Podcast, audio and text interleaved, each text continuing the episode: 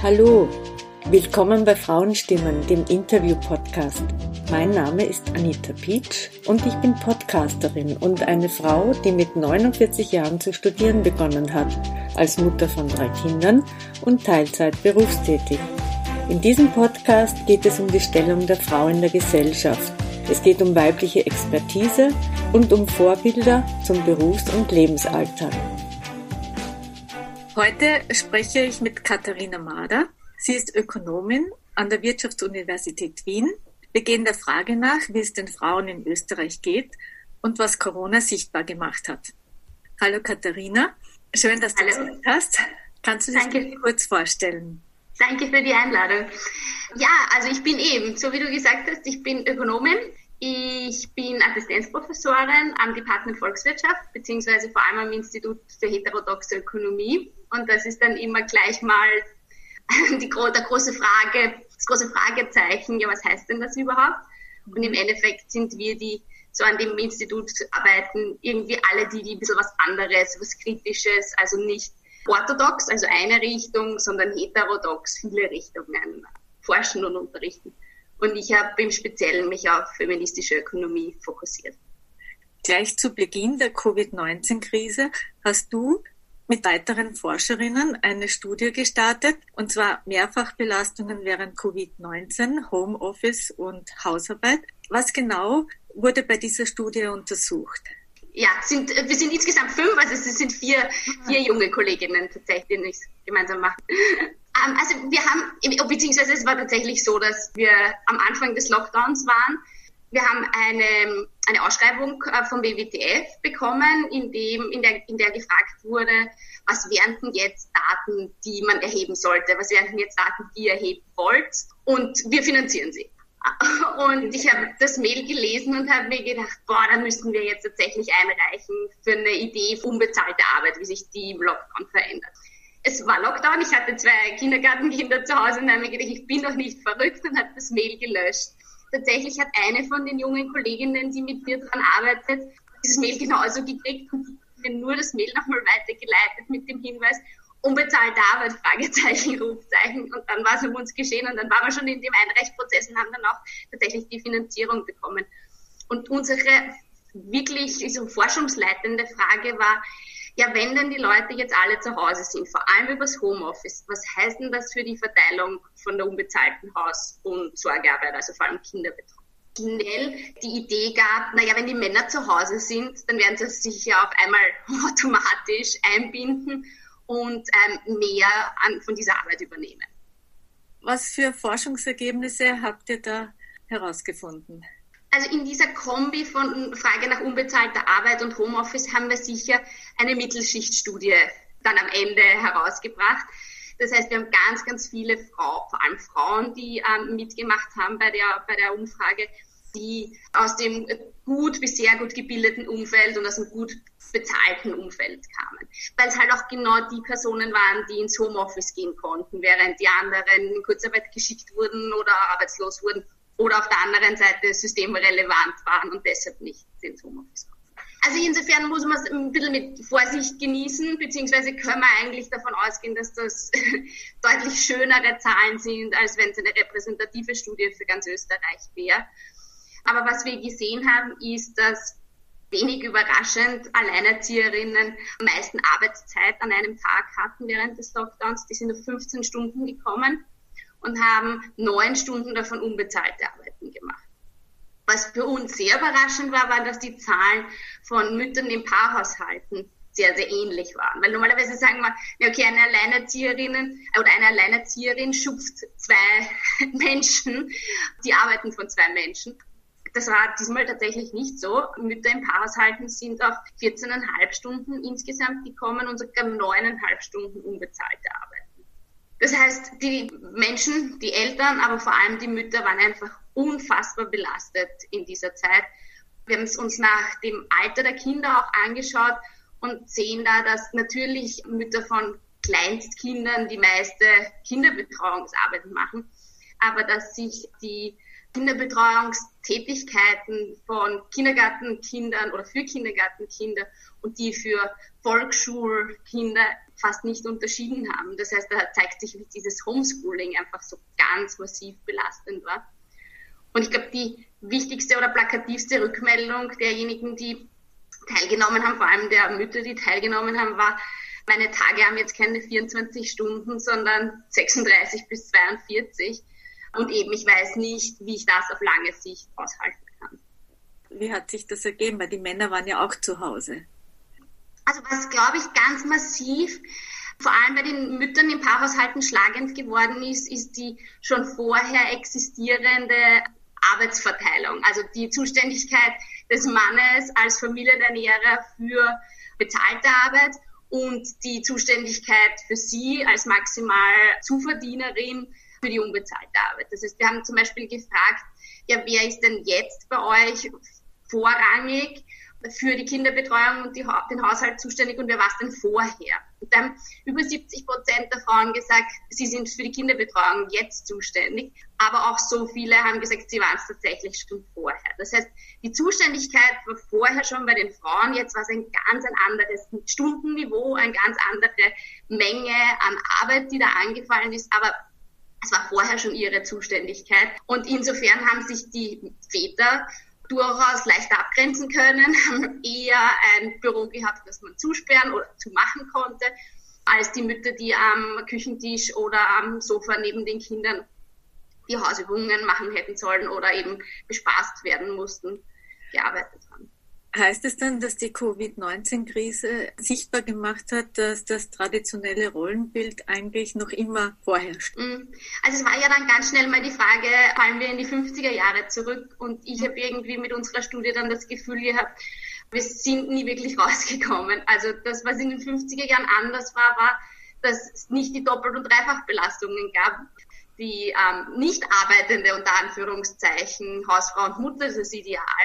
Ähm, jetzt haben es die Frauen neben einer Erwerbstätigkeit gemacht. Und gerade, also wir haben auch ganz viele Rückmeldungen so in der Art von, okay, ich arbeite halt bis um 24 Uhr in der Nacht, wenn die Kinder schlafen, oder ich stehe um fünf auf, damit sich ausgeht, dass ich, äh, bevor die Kinder aufwachen, noch erwerbstätig sein kann. Das heißt, das wäre alles in den 50er Jahren nicht passiert. Aber von der Rollen, Rollenverteilung und von den Rollenbildern sind wir wahrscheinlich nicht sehr weit entfernt.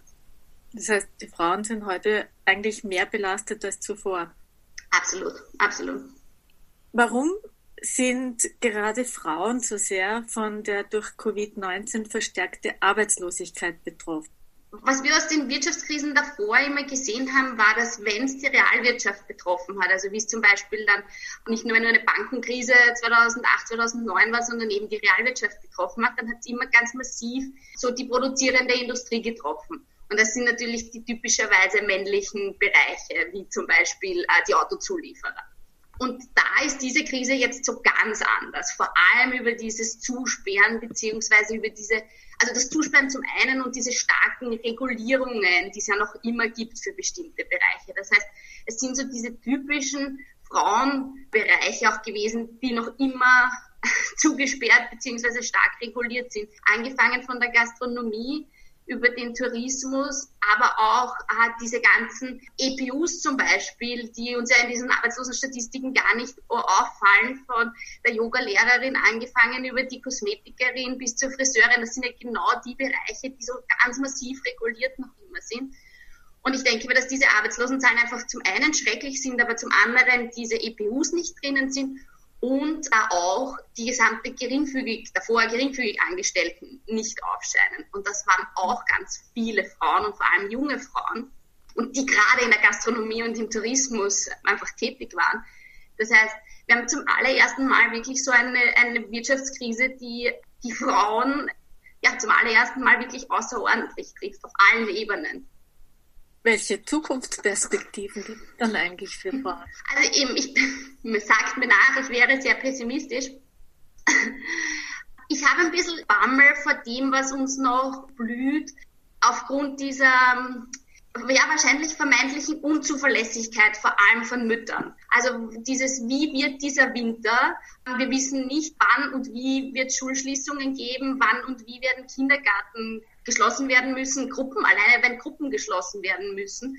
Alleine die Frage von wie oft wir in Quarantäne geschickt werden in einem Winter wie oft wir zu Hause bleiben, weil die Kinder einen Schnupfen haben und einen Husten und wir sie deshalb nicht in die Schule und den Kindergarten schicken. Das heißt, ich habe ein bisschen ein, ein bisschen ein Bammel vor dem Bild, das da jetzt entsteht von Müttern als Arbeitnehmerinnen und eben, dass die nicht zuverlässig wären. Wenn wir uns die Sonderbetreuungszeiten anschauen, die ja jetzt möglich waren, während der Zeit zu nehmen, dann haben das zu 77 Prozent die Frauen genommen. Das ist dann nicht die Väter die Sonderbetreuungszeiten genommen, sondern die Mütter. Und wir wissen wenig über die, oder wir wissen gar nichts über wer Pflegefreistellungen im normalen Leben unter Anführungszeichen nimmt. Aber abstrahiert von den Sonderbetreuungszeiten werden das vor allem auch die Mütter sein. Das heißt, Arbeitgeber werden es Müttern zuschreiben, dass sie unflexibel und dass sie unzuverlässig sind, alleine weil die Rahmenbedingungen so sind, wie sie sind. Das heißt, ich hoffe, dass das nicht in noch höherer Arbeitslosigkeit für Frauen resultiert, beziehungsweise darin resultiert, dass auch die Mütter, die jetzt arbeitslos geworden sind, wieder einen Arbeitsplatz finden. Und ich denke mir, dass die wesentlichste langfristige oder längerfristige Perspektive die sein muss, dass wir diese unbezahlte Arbeit zum einen sichtbar machen und zum anderen eben auch in den eigenen Haushalten umverteilen. Also das heißt, diese Zuständigkeit der Mütter für diese Arbeiten, nämlich auch für die Organisation dessen, dass diese Arbeiten von anderen Frauen draußen erledigt werden. Wenn wir das nicht aufbrechen, dann wird dieser Wettbewerbsnachteil, den Mütter da haben, einfach noch viel größer werden. Und das natürlich auf der anderen Seite vor allem dadurch möglich, dass alle diese Frauen oder dass, dass wir alle erwerbstätig sein können, weil es andere Frauen gibt, die vor allem auf, oder aus staatlicher Sicht diese Arbeiten übernehmen. Das heißt, ich glaube, dort müssen wir auch hinschauen und sagen, okay, gut, was ist denn das für wertvolle Arbeit und wie müssten die eigentlich aufgewertet werden mhm. ähm, und nicht eben ähm, einfach als, ähm, ja, als das Normalste auf der Welt hingenommen werden. Welche Maßnahmen kann die Politik setzen, um Frauen hier zu unterstützen? Also ich denke mir so, eine flächendeckende, qualitätsvolle Kinderbetreuung ist wahrscheinlich das allererste. Und wahrscheinlich braucht es einen Rechtsanspruch drauf. Vor allem, wenn es eben außerhalb von Wien ist und ein bisschen mehr in ländlichere Regionen, wo sich unter Umständen für einen Bürgermeister nicht auszahlt, die Kindergartengruppe am Nachmittag noch offen zu lassen, wenn es keinen Rechtsanspruch zum Beispiel ähm, ich denke mir, dass wir sehr wohl auch darüber reden sollten, ein Karenzmodell zu schaffen, das die Karenzzeiten gleicher verteilt. Weil wir halt ganz massiv sehen, dass wenn Väter in Karenz gehen, dann nehmen sie diese zwei Monate und am allerliebsten im Sommer, damit man dann gemeinsam auf Urlaub fahren kann. Das ist jetzt ganz böse zu sagen. Also es ist nicht dieses, ich muss es alleine machen, und wir sehen aber aus anderen Studien, nämlich vor allem auch aus der Psychologie, dass das ganz wertvoll ist, wenn man das selber machen muss, diese gesamte Kinderbetreuung, wenn man eine ganz andere Beziehung zu den eigenen Kindern aufbaut. Und wir sehen aus unseren Studien auch, dass diejenigen Männer, die länger in Karenz waren, die mehr Karenzzeiten genommen haben, dann auch nachher mehr unbezahlte Arbeit übernehmen. Du hast gesprochen davon, die unbezahlte Arbeit sichtbar machen. Wie kann das gehen? Also ich glaube, oder der, der eine Ansatz ist, den, den wir tun, nämlich Studien dazu machen. Und das ist ja jetzt auch für uns nicht unbedingt karriereförderlich. Ja, also wir haben ja in der Ökonomie ein Verständnis von Arbeit, das eben bezahlte Arbeit ist und alle, die sich mit was auseinandersetzen, das so ja, das so gar nicht ins Konzept der Ökonomie passt, denen ist jetzt auch nicht der Karriereweg vorgelegt. Also das ist schon eine bewusste Entscheidung, dass wir das so machen und wir sind uns ähm, eben dessen bewusst, dass das nicht unbedingt karrierefördernd ist. Aber das andere ist sicher auch, also die Idee, wie es die Schweizerinnen gemacht haben und einen Frauenstreik gemacht haben und einfach diese unbezahlte Arbeit einen Tag lang liegen gelassen haben, äh, wird wahrscheinlich auch sichtbar machen, was da eigentlich ja alles ansteht ich meine, der Punkt bei diesem Liegenlassen ist ja schon, dass ganz, ganz viele dieser unbezahlten Arbeiten so unmittelbar mit dem Menschen oder mit einem guten Leben von anderen Menschen zusammenhängen. Das heißt, ich kann nicht äh, ein Kleinkind oder eine zu pflegende angehörige Person einfach in einer nassen Windel liegen lassen, weil ich mir denke, äh, okay, ich streike heute. Mhm. Das heißt, ich glaube, deshalb ist es auch so schwierig, dass wir da was verändern, weil ja, weil wir eben an der Zufriedenheit und an der Gesundheit und an ja, an einem guten Leben für die anderen da so, so stark dran sind. Glaubst du persönlich, dass die Männer jetzt in der Covid-Krise, haben sie das ja mehr miterlebt, dass sich da auch was geändert hat? Mm, also ich glaube, äh, zumindest eben auch in dieser Mittelschichtsblase hat sich in jedem Fall was geändert, weil es eben ein Sichtbarmachen war. Und auch wenn sie es nicht übernommen haben, sie haben gesehen, dass es den ganzen Tag weitergeht. Ja. Ähm, und eben, also gerade in meinem Uni-Umfeld, da gab es dann schon schneller mal die Reaktionen von Vätern, die gesagt haben, also äh, Online-Besprechungen nach 18 Uhr machen wir jetzt keine mehr, weil jetzt weiß ich, wie es ist, wenn man zwei Kleinkinder ins Bett bringt. Wir haben das vorher schon gewusst, ja. Und eben, äh, seit wir zwei Kleinkinder haben, habe ich sie kaum alleine ins Bett gebracht, weil das schwierig genug ist. Ja, also ich denke, dass das, dass das in jedem Fall auch ein Schritt war. Und es wäre natürlich total wünschenswert, wenn das auch mitgenommen wird. Welche Langzeitauswirkungen wird Covid-19 für Frauen im Hinblick auf die Gleichstellung haben? Also die eine Sache ist sicher, dass wir gerade aus Wirtschaftskrisen wissen, dass, dass, dass Gleichstellungspolitik das Letzte ist, was Priorität hat. Also das heißt, das heißt dann immer, um Gleichstellung kümmern wir uns, wenn wir wieder Geld in den Kassen haben, wenn es der Wirtschaft wieder gut geht. Das ist alles ein Luxusproblem, wovon ihr redet. Das machen wir dann später. Und ich glaube, das ist einer der, Wesen, der, wesentlichsten Probleme, was langfristige Wirkungen betrifft, weil irgendwie Gleichstellungspolitik in Krisenzeiten immer auf Pause gedrückt werden. Die andere Sache ist sicher die Frage von Arbeitslosigkeit und Langzeitarbeitslosigkeit. Und die, die nächste Frage ist sicher, wie weit ja, wie, wie weit wir da wieder rauskommen, auch rauskommen aus diesem, was uns jetzt, was sich halt jetzt eingefahren hat, noch einmal verstärkt, nämlich die, die Zuschreibung der unbezahlten Arbeit, weil eben die Frauen haben es jetzt übernommen. Wir haben irgendwie so immer, gerade wenn es um diese gerade um die Kinderbetreuung zum Beispiel geht, dann heißt es immer, ja, diese Berufe sind auch deshalb so schlecht bewertet, weil es ja enorm viele Frauen gäbe, die das unbezahlt auch machen könnten. Und genau das haben wir jetzt gerade bewiesen, dass wir das tatsächlich machen könnten, wenn es gar nicht anders geht. Und wie wir da wieder rauskommen, weil wir eben ganz stark sehen, dass das nicht verhandelt wird. Also da wird nicht drüber diskutiert in Haushalten, ja, wer macht was und warum macht wer was. Oder ganz selten wird verhandelt darüber. Das heißt, es kann uns jetzt passieren, dass das, was sich jetzt auch eingefahren hat, noch einmal, noch einmal genau so bleibt, obwohl diese Krise zu Ende ist und eigentlich gar nicht mehr notwendig wäre, dass sie für alles zuständig ist. Also eben, ich denke mal, dass, dass eine aktive Gleichstellungspolitik jetzt enorm wichtig wäre. Es gibt ja auch positive Beispiele in Europa, zum Beispiel in Neuseeland oder in den skandinavischen Ländern. Wieso geht das bei uns nicht?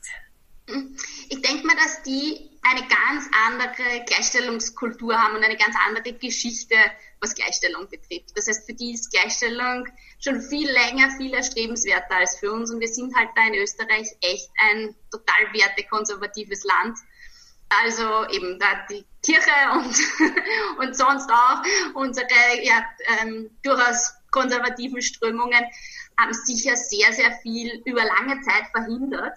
Und das Spannende für mich ist, dass es halt vieles Länder sind, in denen es jetzt deutlich besser geht, die von Frauen regiert werden.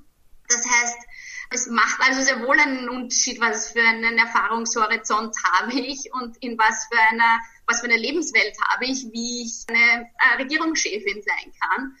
Und wenn man sich zum Beispiel die nordischen Länder anschaut, dann haben die sehr viel früher die Kindergärten und Schulen aufgemacht und haben gesagt, okay, wir probieren das einmal und wir machen mal hier quasi das Experiment. Was haben wir in Österreich gemacht? Wir haben die Baumärkte aufgemacht. Also das ist irgendwie ganz fürchterlich zugespitzt, aber genau das, was was eben in, in Ländern, die eine durchaus längere Gleichstellungspolitik haben und auch sehr viel genauer wissen, was zum Beispiel flächendeckende Ganztagskinderbetreuung, wie wertvoll das ist, die, die sind auch jetzt in dieser Krise anders damit umgegangen. Da müssen dann alle mittun, die Politik, die Frauen, die Männer, die Gesellschaft. Absolut. Ja, nein, ich glaube, wir haben, wir haben ganz, ganz viele Baustellen und eben, wir müssen sehen, dass es ein strukturelles Problem ist, aber dass wir auch eben durchaus auf individueller Ebene was machen können. Und wenn unsere Männer anfangen, davon zu reden, dass diese Arbeit zur Hälfte ihnen gehört und dass sie nicht nur mithelfen, dann glaube ich, haben wir einen großen Schritt getan. Dann sind wir fast am Ende des Interviews. Ich habe noch zwei persönliche Fragen. Du hast es ja schon erwähnt, du bist Mutter von zwei Kindern, du bist berufstätig und du bist verheiratet. Mhm. Äh, wie sehr warst du von der Covid-19-Krise betroffen? Also ich glaube, wir waren äußerst privilegiert, das muss man sagen. Also in jeder Hinsicht von unserer Wohnsituation angefangen, davon, dass es zwei Kindergartenkinder sind und wir nicht beschulen mussten, von dem, dass die beiden sich mögen. Das ist, glaube ich, auch was und gerne miteinander spielen. Also ich glaube, dass es für Einzelkinder noch einmal deutlich schwieriger war als für Geschwisterkinder zum Beispiel. Ein großes Privileg, das wir hatten, war, dass unsere Kinder sowohl, also von uns beiden kennen, dass wir im Homeoffice arbeiten davor schon. Das heißt, es war für die Kinder durchaus klar, okay, die Mama muss jetzt telefonieren gehen oder der Papa muss jetzt ein Mail schreiben. Wir haben es uns so gut wir konnten halb-halb aufgeteilt. Wir sind dann halt beide am Abend wieder vor den Computer gegangen. Also miteinander geredet haben wir nicht so viel in der Zeit. Was wir enorm, also wirklich massiv vermisst haben und die Kinder vor allem, waren die Großeltern. Also auch bei uns haben die Großeltern davor einfach ganz viel an dieser unbezahlten Arbeit übernommen. Und das ist jetzt für die Kinder schrecklich gewesen, für die Großeltern schrecklich gewesen, aber tatsächlich haben wir das auch zum allerersten Mal so gespürt, wie stark wir eigentlich, obwohl wir es uns recht gut aufteilen, von den Großeltern abhängig waren und sind. Wenn du dir von der Politik was wünschen könntest, was wäre das aktuell Wichtigste, was gemacht werden soll? Also ich würde mir wünschen, dass, dass wir eben diese unbezahlte Arbeit in den Blick nehmen und diese unbezahlte Arbeit in den Blick nehmen als hier beginnt alles. Also hier ist es möglich oder unmöglich, Zeitressourcen für Erwerbstätigkeit zu haben oder eben nicht zu haben. Und ähm, wenn wir immer nur schauen, Frauen auf den Arbeitsmarkt zu kriegen und nie darüber reden, ja, was ist denn mit dieser unbezahlten Arbeit, dann kommen wir immer wieder in solche Situationen, in der wir jetzt sind, wo uns halt diese Krise so massiv hingeführt hat. Das heißt, ich würde mir tatsächlich eine so eine Sensibilisierungskampagne wünschen, wie es die Helga Konrad in Mitte der 90er Jahre gemacht hat, mit ganze Männer machen halbe halbe. Und dafür ist sie ja wirklich bösartigst bombardiert worden von Männern, aber auch von vielen Frauen, die gesagt haben, jetzt nimmt sie uns auch noch die Küche weg. Und ich fürchte, ich meine, die Frauen werden wahrscheinlich nicht mehr so schlimm sein, aber ich fürchte, die Männerreaktionen werden wahrscheinlich heute genauso und die Kampagne wahrscheinlich genauso aktuell, wie sie damals war, ja, was auch fürchterlich ist, wenn sich in den letzten 25 Jahren da so gut wie nichts verändert hat. Aber ich könnte, also das würde ich mir tatsächlich als allerersten Schritt wünschen. Und dann habe ich noch eine lange Liste, aber die lasse ich. Am Ende des Interviews frage ich immer nach einem Tipp für die HörerInnen. Was können Frauen selber tun, um die Situation für sich zu verbessern? Also ich glaube, ich denke, dass es wichtig ist, immer wieder auch gesagt zu kriegen und zu hören, dass es nicht nur meine alleinige Verantwortung ist und dass ich nicht die Einzige bin, die in so einer Situation ist, sondern dass es eben, gerade was die unbezahlte Arbeit betrifft, echt ein strukturelles Problem ist. Und auch wenn sie es nicht erzählt, die Nachbarin und die beste Freundin und die Mutter alle in der gleichen Situation waren oder sind. Und ich denke mal, dass es deshalb total wichtig wäre, diese Solidarität auch zu leben. Also zu schauen, also jeder einzelne von uns darauf schaut, dass ihre Putzfrau nicht schwarz beschäftigt ist, sondern angestellt ist, dass wenn wir, wenn wir die Möglichkeiten haben, darauf hinzuweisen, dass die Kindergärtnerin mehr bezahlt bekommen soll, es zu tun, das, also diese, diese Solidarität unter Frauen, glaube ich, ist das Allerwesentlichste, weil wir eben immer wieder sehen, okay, gut, wir können so viel im eigenen machen, wie wir wollen und wir können eben unseren Männern so viel wie möglich auf die Füße steigen. Aber am Ende geht es darum, dass, es, dass, ja, dass wir schauen, dass es für alle Frauen ein Thema ist und dass wir es für alle Frauen irgendwie hinkriegen. ich glaube, das geht echt nur gemeinsam. Mhm ein guter Tipp, ja, dass man wirklich darüber spricht. und uns gegenseitig unterstützen. Ja. Ganz wichtig. Ja, und ich denke mir, ich denke mir nicht, dass die Lösung ist, dass wir allen erzählen, wie fürchterlich unsere Partner sind. Das ist nicht das Notwendige, sondern diese Stütze auch zu sein, zu sagen, okay, gut, ja, ähm, für uns ist es auch schwierig und wir wissen auch ja. nicht genau, wie es geht. Und wir versuchen auch jeden Tag aufs Neue und zu sehen, okay, gut, die daneben, die Frau daneben hat die genau gleichen Probleme, also kann es nicht nur mein Fehler sein. Genau, ja. ja. Herzlichen Dank. Gerne. Danke für das Danke Interview. Die heutige Folge wurde von mir mit Zoom aufgenommen. Leider ist die Tonqualität nicht sehr gut. Ich hoffe, dass diese Folge zumindest inhaltlich für euch sehr interessant war.